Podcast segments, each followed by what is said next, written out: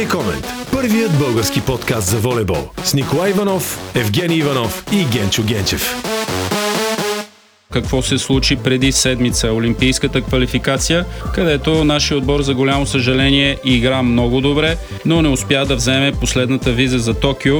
Наистина нашия отбор игра много добре, много организирано. Видя се, че, че са в добра форма всички момчета, които бяха. Може би ни трябваше малко спортно щастие, което несъмнено беше с другите, но мога да кажа, че това, което показаха нашите момчета като организация, като концентрация, като начин на игра въобще, видяхме един преобразен отбор. Ще има ли реални промени? Как ги виждаш ти? Ще има ли сили Любоганев, човека, който се спряга най-много за нов председател на федерацията, да ги направи тези промени?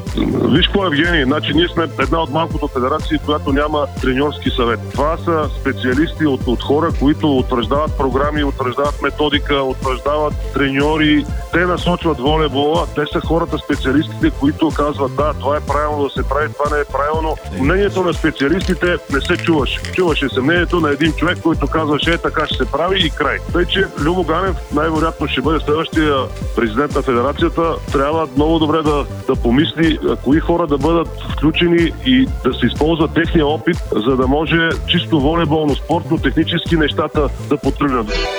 Казвам Светелин Андреев. От 15 години организираме любителската волейболна лига по волейбол. Както ти спомена, аматьорска лига, но ние предпочитаме да наричаме любителска, защото идва от любовта към играта волейбол. Един по-класен състезател може да направи сериозна разлика в матча, но в крайна сметка е важно отборната игра. Затова и го обичаме този спорт статистиката в съвременния волейбол. Ти си човека, първият човек, който се занимава с тази вид дейност в България. Кога започна всичко за теб в света на цифрите и посоките? Далечната 2000 година се видяхме с Сашо. Сашо Попов. Ми каза, че, да, и ми каза, че е имало някакъв софтуер, който обаче никой не знаеше какво прави, що прави искал да вземе. И така полека полека купихме софтуера, нямаше кой да ми каже една дума, трябваше сам да се обучавам. Това общо взето от тогава започна всичко.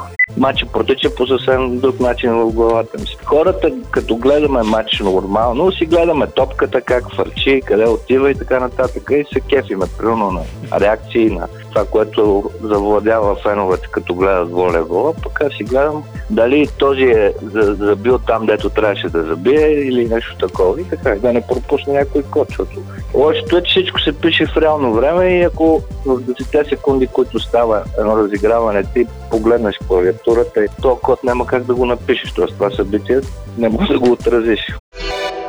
Христо, здравей! Приятно ми е и ти благодаря, че прие поканата да участваш в Волей Комент подкаст. Днешната тема е за спортното дълголетие и мисля, че ти си един от добрите примери. Благодаря за вниманието и така за оценката. Хубави думи в истинския смисъл човек като прави нещо в живота и дори да остави минимална следа, гали самочувствието. Наши колеги са казали, тъжно ми е, че тогава детето ми не можа да ме види, как играе, било е мъничко, не си спомня нищо. Какво усещането детето да дойде след матч и да прегърне баща си да, и да се възхищава? Страхотно е. Едва ли може да се обясни с няколко думи, с едно изречение, с достатъчно голям стимул за мен. Искрено ще се зарадвам, ако за толкова години, които се занимавам с, с волейбол, съм успял да запава поне, поне един човек. Дали момче, дали момиче, не, не е значение. И днешната тема е, е за опитът във волейбола, за професионалното отношение, за дългия спортен живот. Благодаря за поканата. Радвам се, че съм оставил някаква следа.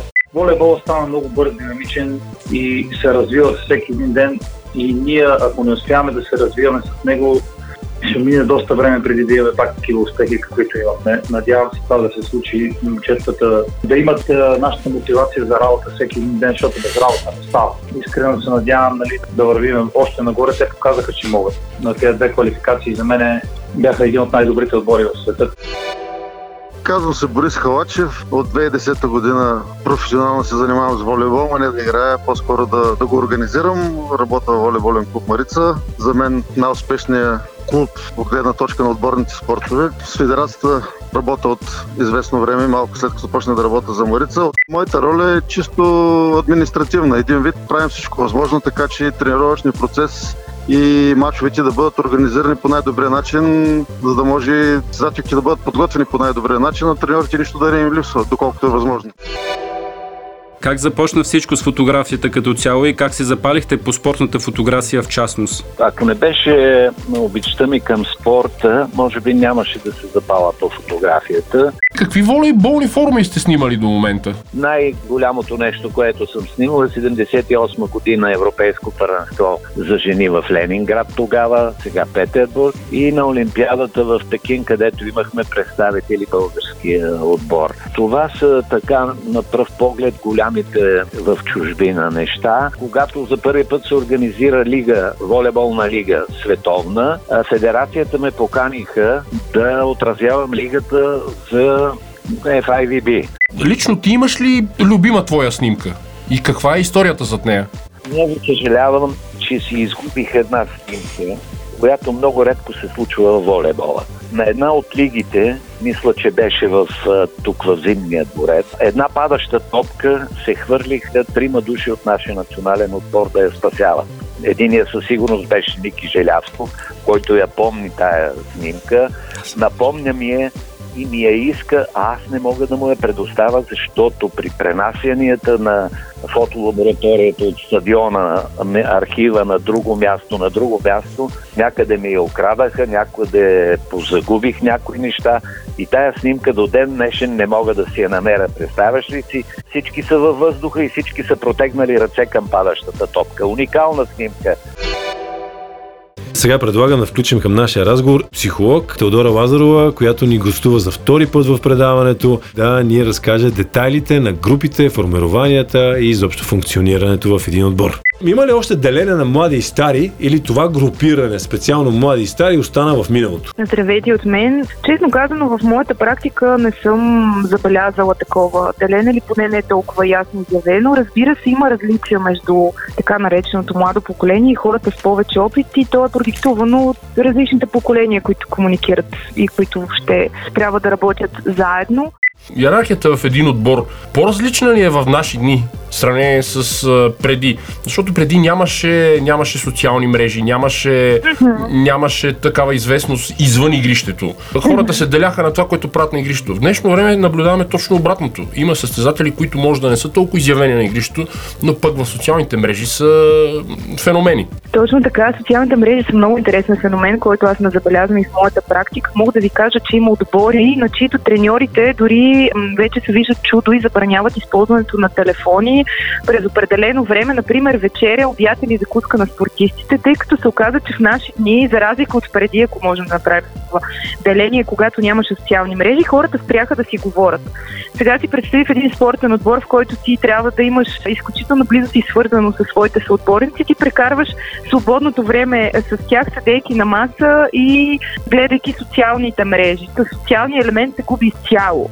Хората не успяват да се сплотят толкова добре, така че този феномен определено съществува в момента, за разлика от преди. И да, в момента социалната ти роля и това доколко си известен или популярен в социалните среди, определено оказва влияние върху спортния отбор. Защо? Защото един такъв човек с един пост в социална мрежа може да предизвика нали, водовъртеж от емоции, казвайки каквото реши и вероятно обществото или неговата социална група би му повярвало, защото той е лидер в някакъв такъв социум. Бащата ли те запали по волейбола и бащата ли те накара да го приемаш вече почти професионално? За започването определено беше той, заедно с треньорката ми Таня Гогова, след което аз сама се влюбих в спорта. Сега е моментът да благодаря за всичко, което е направил за моята волейболна кариера и той прави всичко възможно, за да продължавам да тренирам, за което много искам да благодаря. Кой е матча, който те е накарал да се чувстваш горд, така почти да се разплачеш, като си гледал нейн матч до сега, въпреки кратката и кариера все още, но пред нея е бъдещето, волейболното бъдеще е пред нея? Еми няма такъв матч. Как да ти кажа, аз с всичките матчове много ги преживявам нейните. Пред нея ти първа е, Гена, пред нея ти първа е бъдещето. Нали? Имало е матчове, които тя реализира най-много точки, чувства се горд, но всичките матчове са, да. Няма един матч, който да отдела. Естествено, че се изпълням с гордост. Много хора съм срещала, които познават него в моето лице и веднага ме питат дали съм от дъщеря. Да те попитам, Бамзе, кои са най-любимите ти години в твоята кариера? Ми всичките години Гена са ми били любими, да ти кажа. Много добре съм се чувствал, когато бяхме в младежкия национален отбор. Този отбор беше страшно силен и просто беше един мал шанс при нас се получи, че ние не станахме световни шампиони. Искам да я да успокоя, да й кажа, че ние много пъти сме си говорили с нея, че бъдещето е пред нея и ако тя настоява да го получи това нещо, да стане такава състезател, когато иска, тя ще стане. Може да използваш нашето предаване. Какво искаш да кажеш на баща ти? За какво си му благодарен? Първо място искам да му пожелая здраве и дълголетие. Искам да съм благодарен на баща ми за всичко, което е направил за мене. Без този човек аз нямаше нито да тренирам волейбол, нито да стигна до тук, докъдето съм стигнал. И да, искам да му благодаря абсолютно за всичко. Обаче май с тебе сме двата антипода. От мен Либеро така и не стана, от тебе едва ли ще, ще стане център. Явно трябва да имаш някакви качества по-специфични, за да бъдеш Либеро. Какви са те? За мен има пет неща, които правят едно либеро добро. Първото е да имаш дисциплина, да, запа, да пазиш правилните позиции, да правиш а, малките неща и уж незначими неща в очите на някой по най-перфектния начин. Второто е да можеш да, да предусещаш ситуацията спрямо тялото, спрямо ръката на отсрещния, спрямо блокадата, даже и спрямо резултата, да можеш да надникнеш в главата на, на противника. Третото, за мен също важно нещо е да имаш и лидерски качества, защото либерото държи посрещането на отбора. То трябва да подсказва позициите на своите съотборници преди противниковия сервис, за да може те да, да, да те слушат и да изпълняват това, което ти им казваш, трябва вече да си изградил едно доверие с тях. Това също психологичната страна е много важна. Твоите съотборници да, да ти имат доверие. Четвърто нещо, да покажеш, че, че няма невъзможни топки, да опиташ да се бориш за всяка ситуация и мисля, че това повлича отбора след теб. И петото и не последно нещо е да можеш да, да вдигаш, да разпределяш топката най-добре, да си втория човек, който разпределя най-добре след разпределителя. Това в съвременния волейбол е важно за мен. Търсенето на същата скорост и точност. Продължаваме поредицата, свързана с малките, новите и изобщо клубовете, които са извън грандовете на България. И днес е особено удоволствие при нас да бъде Иван Пашов, генерален директор на един много симпатичен, нов и млад клуб, Централен полицейски волейболен клуб. Как започна всичко, Иване? То тръгна малко спонтанно. Имаше някаква идея в структурите на МВР да започне развитие на детско-юношески спорт. Просто тогава се появихме ние като опция да започнем да развиваме нещо. Заедно с Спортната асоциация на МВР и с локацията на комплекса Раковски, който е сърцето на София, имаме така доста добра успеваемост. Към момента имаме абсолютно всички възрасти, от там 10 или 11 или детски волейбол до старша възраст. Абсолютно всички възрасти, като дори миналата година направихме нещо, което за мен беше феноменално. Реално бяхме единствения клуб, става просто София, от Витуша, който успяхме да класираме абсолютно всички отбори на, на финали.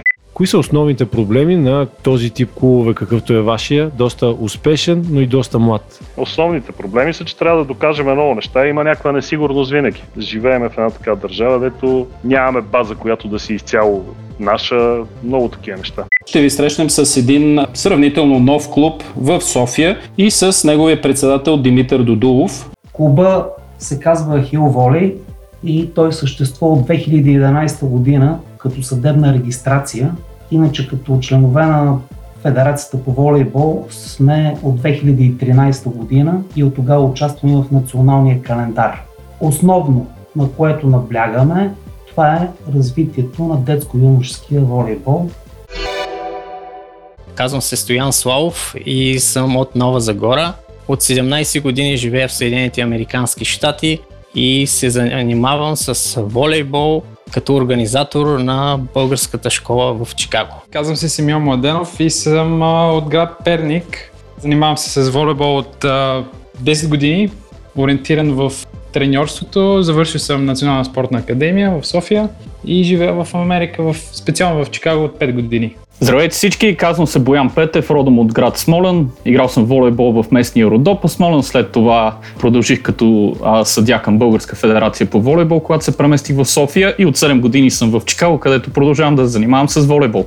Как възникна идеята за тази академия? Това беше моя идея, която се опитвах да реализирам по някакви начини, но явно когато срещата с Боян и Симеон стана факт, това стана реалност.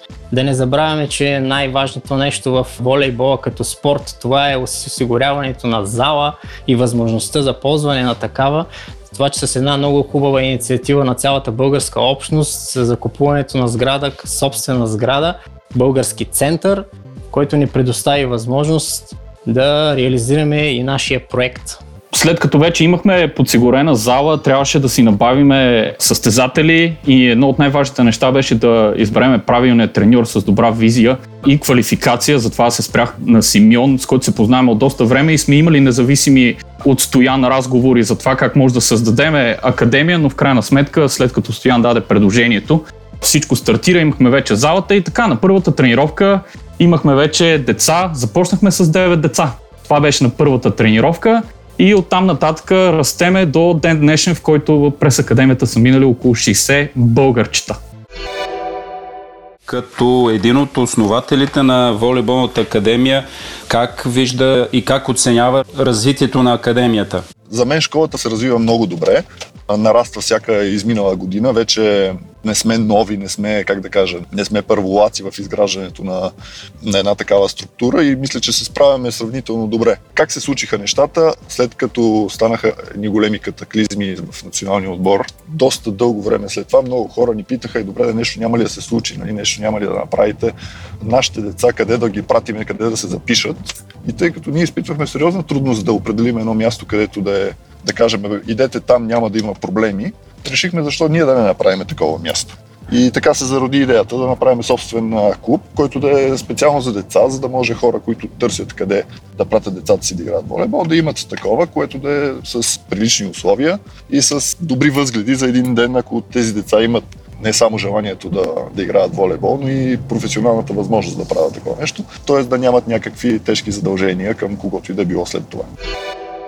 И тогава, 96-та година, когато плажния волейбол беше за пръв път олимпийски спорт, ние го гледахме по телевизията, както всички други нас. И тогава изведнъж си спомних за една моя детска мечта, още от България, когато започнах да играя волейбол. Дали няма да е възможно да играя на Олимпиада? Естествено, много трудно бяха първите години, но заедно с Петя твърдо решихме, че искаме да постигнем това нещо попаднахме в Америка, където наистина имахме възможност да се развиеме. Играхме в колежански отбор, аз тук в университета в Сан Диего. И бях трета година в отбора, когато сестра ми беше започнала, тя се премести в Сан Диего и беше започнала да играе плажен волейбол. И тя ме пита дали искаме да пробваме да играем на турнири. Първо беше местни турнири, после международни, представяйки България и, и продължихме нататък. Кои са най-ярките ви спомени от Олимпийските игри, на които участвахте? Най-яркият спомен беше да изляза на стадиона заедно с сестра ми, да видя в трибуните семейството ни, майка ни и баща ми, които винаги са ни подкрепили от самото начало, размахват флага и са горди, просто им се е изписало на лицето. И също да изляза заедно редом до българските състезатели с нашето знаме отпред. Да знам, че това е, което правиме, някакси по-голямо от самите нас двете, въпреки че целият процес да се класираме за Олимпиадата беше сравнително фокусиран върху нашите усилия. Някакси това беше незаменимо чувство да излеземе на стадиона и също някакси да се обедини духа на, на всичките нации, на зрителите, на хората по телевизия, които гледат. Да знам, че нещо невероятно, в което участва цялото човечество в този момент заедно. Също като излизахме на плажния корт на Бондай Бич и също в Атина, Същото чувство го усетихме, защото зрителите подкрепяха, наистина подкрепяха всички отбори и нас, включително един малък, кажи речи, незначителен отбор от България, ни подкрепяха. Но някакси това е чувството и духа на Олимпиадата. Чувстваш как всички са там за нещо по-голямо от една държава срещу друга държава. Много добре си спомням, особено в Атина, може би защото бяхме по-близко до България. В този момент, в който ние излизайки на игрището, аз си спомнях всичките, от, от както бях малка, от както играхме по кортовете на Левски, пътувайки по цялата страна, всички мои треньори, Диковска, Младенов, Верка Стоянова, всичките състезатели, с които аз играех преди и в националния отбор, и срещу другите отбори, Тони Зетова, просто аз толкова и се възхищавах, дори играйки срещу нея. И чувствах как си вливам сили от всичките тия изпитания, всичките тия преживявания преди и се вливаха на корта. Какви са твоите очаквания за вашия отбор и какви са вашите козове пред другите отбори? Николай Николов, нефтохимик. Очакванията смятам като няма да изнадам никой, защото хората специално, които ме познаят, знаят, че аз съм победител, не обичам да губя и винаги излизам за победа, така че моята цел и очаквания към нашия отбор и към себе си са само победи, което означава шампиони. Шампиони и купа. Тази година една купа спечелихме вече. Надявам се да спечелим и другите две. Козовете ни е една сплав, която работи не за първи път заедно. Опита, който имаме, защото тук имаме доста състезатели над 30 години, Смятам, че физическото състояние също не ни е толкова лошо, въпреки че сме доста хора над 30 и ми се иска да издържим и се надявам, че ще издържим до края на първенството. Друг кос, който имаме е младите състезатели, които са при нас. Смятам, че имаме доста качествени. Най-вече обръщам внимание на едно младо момче, което застъпи в първата смяна, така да го кажем, първата шестица Денис Карягин. То е една доста приятна изненада, защото знаем, че последно време България, да, има млади кадри, но поне моята гледна точка е така, че това не е както беше преди 15 20 години. Нашето производство волейболно беше доста повече, мое мнение. Сега се случват по-трудно нещата и то е един светъл лъч, който мисля, че се вписва доста добре, който расте покрай нас, който набира опит всеки ден, самочувствие, увереност и смятам, че от него те първа ще виждаме едни доста добри игри. Другият е Илия Петков, едно момче с страхотни физически данни, който също се справя доста добре. Имат доста добра сработка с Георги Братоев, играли са немалко време заедно. Той ни показа доста добри игри. Смятам, че това са нашите козове. Младостта и опита заедно рутината, която имаме като отбор, изградена не само от тези два месеца, а и от предни години, ще бъде един огромен плюс за нас. Смятам, че малко отбори са имали така възможност да работят толкова време заедно. Тодор Алексиев, Хебър. Значи, моите очаквания е да играем също така добър волейбол, както миналата година, даже по-добър и да се постараем да сме първи в редовния сезон. Това са нашите цели по принцип, като първоначално. А за после ще го мислиме, като му дойде времето. Още е твърде рано да прецена козовете, но ние по принцип имаме доста добър сервис, което е един бонус и ще разчитаме на него най-вероятно. Георги Манчев, Добруджа. Очаквам да свършим достатъчно много, достатъчно добра работа, която да ни доведе до оптимално състояние, физически и технически. Затова сме се събрали. Козове, мога да кажа, че сме един страхотен колектив и работим здраво всеки ден. Радослав Попов, Монтана.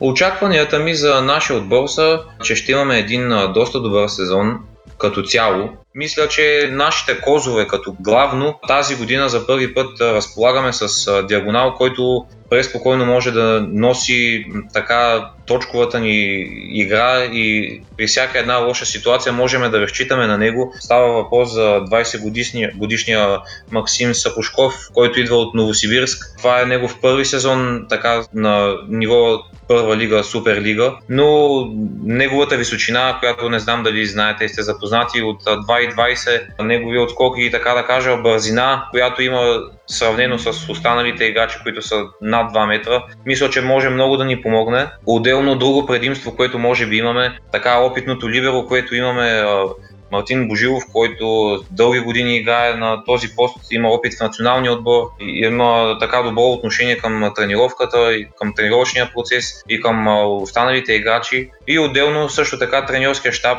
спокойствието, което те ни внасят в лицето на Борис Николов и на старши треньор Данил Пеев, Надявам се да се сформира една сплав от младост и опитност, която да ни помогне за напред. Основното мое виждане е, че с времето ще показваме все по-добра и по-добра игра. Ти си била капитанка и на ЦСКА, и на националния отбор. Добри години за българския волейбол, златни години. Как си се справила? В националния отбор може би тази некоректност, неискреност от страна, примерно си искал да събереш, за да може да получиш нещо по-положително, нещо по-искрено от страна на състезателите, не винаги се получава. Виждаш нещо, което не ти харесва или виждаш, че може да се подобри нещо, става въпрос личностно между състезатели. Тази тяхна неискреност е, и нереалност, може би това ми не е харесвало толкова много. Знаеме, че ти си бил капитан в своята спортна кариера. Какви ситуации имаше по твое време и как си се справил? Бил си капитан и в Левски, и в националния отбор. Имаше много различни ситуации, чисто спортно-технически, чисто протоколни бих казал. Той е човека, който трябва да застане до състезателите, до всички свои колеги в много критични моменти да им бъде рамо, на което те да се облегнат. Ситуации си спомням много. Спомням си тогава, когато, примерно, се, се опитвали да ни ощетяват някои съдии в, в определени матчове той е човека, капитана е човека, който отива при съдята, който му казва няколко думи. Имайки възможност да говоря няколко езика, съм се възползвал от това и в много критични моменти съм казал на съдиите, вие сигурно сте това, което свирите и отсъждате в наш ущърп, да не се срамувате после от това нещо, което правите. Тъй, че и със сигурност има много случаи, които сега не мога да си спомня пряко, но мисля, че в моята кариера като капитан и национални отбори на Левски така съм, съм се справил доста успешно и в много критични ситуации сме, сме излизали така с позитивен резултат. На 15 годишна още възраст ме взеха в женски отбор на Марица. Последствие на 21 отидах да играя в чужбина, в Гърция. Минах през отбори в Турция, отново в Гърция, в Италия А2. В националния отбор играх от 18 годишна до 28-та ми година. След това се отказах, защото имах травми, ако исках да продължа с волейбола. Общо взето доста дълга кариера, играх до доста късно, удовлетворена съм, доволна съм, можех да поиграя дори още малко, но се отказах на време според мен. Моята кариера, да кажем, че от моята гледна точка се разви, може би, близко до оптималното, предвид на не особено впечатляващи ми физически качества, тъй като нито бях особено отскоклив, нито бях особено силен, бърз, издръжлив. Така че мисля, че взех голяма част от това, което можеше да се вземе като спортен резултат. До 25 годишната си възраст играх за Левски. От 23-та започнах да се появявам в националния отбор.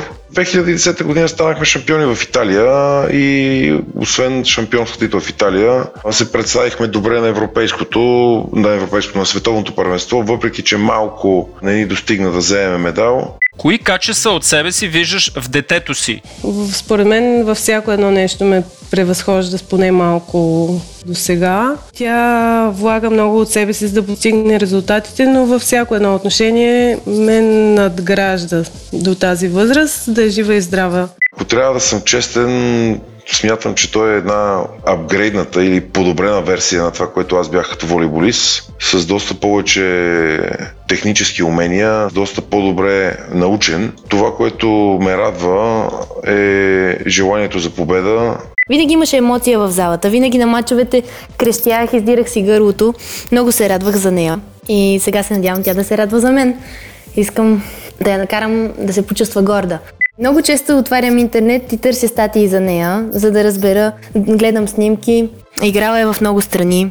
Неща, които знам е, че е бил лидер, бил е машкар. Кой е най-ценният съвет, ти, който си получавал от своят родител? Най-ценният съвет е да гледам, да използвам очите си. Когато гледаш, може да постигнеш всичко. Няма един специфичен, но повечето съвети, които мога да ги прилагам, да кажем, и извън волейбола, те са най-ценните. Тях се опитвам да запомня. Аз съм тук в Съединените щати от 20 години почти и работих в редица университети в първа дивизия. Някъде около 15 години работя в така наречен колежански спорт, колежански волейбол. Много е неразлично и подхода, и начина, и структурата на колежанския волейбол тук в Съединените щати в сравнение с, да речем, професионални клубове в Европа, защото в Европа не може да говорим за колежански университетски спорт, понеже просто го няма или го има той на съвсем друго ниво.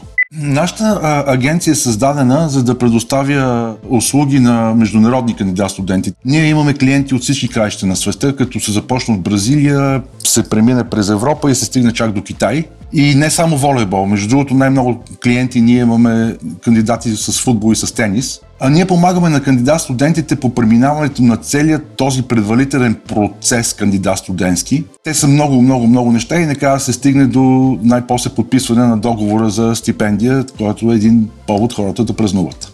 Аз съм с пълна стипендия в Штатите. Абсолютно всичко ми се покрива. Общежитие, храна, получаваш допълнителни пари, които са за когато живееш извън кампус, защото първите две години ти живееш на кампус, след това ти можеш да избереш да живееш извън кампус и когато избереш да живееш извън кампус, те ти предоставят пари в картата, с които ти си поемаш апартамента, който е извън кампуса, защото когато живееш а, някъде извън кампуса, те не могат да направят плащането, затова те превеждат парите по банковата сметка и имаш отделни пари, които са за храна.